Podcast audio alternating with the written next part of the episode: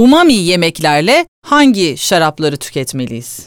Peki umami nedirden başlamamız gerekiyor burada öncelikle. Umami nedir? Umami hayatımıza sonradan giren lezzet tanımlarından bir tanesi. Aslında basitçe anlatacak olursak içinde tatlı, ekşi ve tuzlu diye tabir ettiğimiz lezzetleri bir arada taşıyan yiyeceklerden bahsediyoruz. Bunlar bazen yiyeceklerin doğal halinde de vardır. Bazen de bazı yiyeceklerde olgunlaştıkça ya da piştikçe de ortaya çıkabilir. Sebebi de nasıl bir yiyeceğin tatlı olmasının sebebi şekerse e, bir yiyeceğin umami olmasının sebebi de glutamattır. Glutamat aslında bizim hayatımızda var. Bedenimiz üretiyor glutamatı. Yiyeceklerde de var. Hazır gıdalarda da monosodyum glutamat olarak tuzla beraber bulunuyor. Hani bu Çin tuzu denilen şey de vardır. Birçok yiyecekte de kullanılıyor. Dışarıda işte hazır cipsler, bazı hazır çorbalar ve benzeri şeylerde de var aroma arttırıcı. Yani sizin yediğiniz yiyecekleri daha lezzetli hissetmenizi sağlayan bir tuzdur monosodyum glutamat.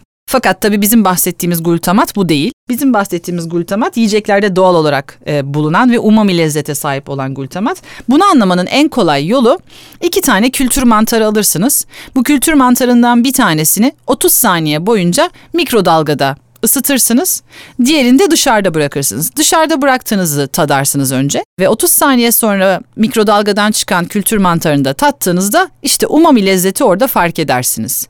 Bir başka şeyi mesela 24 ay olgunlaşmış bir eski kaşar ya da 36 ay olgunlaşmış bir parmesan. Yani olgunlaştırılmış sert sarı peynirlerde de bu umami lezzete ulaşırız. Onun dışında domates ama mevsiminde iyi bir domatesten bahsediyorum. Doğal olarak umamidir. Yani içinde hem tatlıyı hem ekşiyi ve hem asiti bulundurur. İşte tam olarak umami dediğimiz şey doğada hazır formda domateste bulunuyor. Peki bu tip yemekleri nasıl şaraplarla tüketeceğiz sorusunun cevabına gelirsek de meşe ve tanenden uzak duracağız. Yani eğer bir kırmızı şarap tüketeceksek düşük tanenli ve meşeye girmemiş şarapları tercih edeceğiz. Beyaz şarap tüketeceksek zaten tanenli bir sorunumuz yok beyaz şarapta olmadığı için.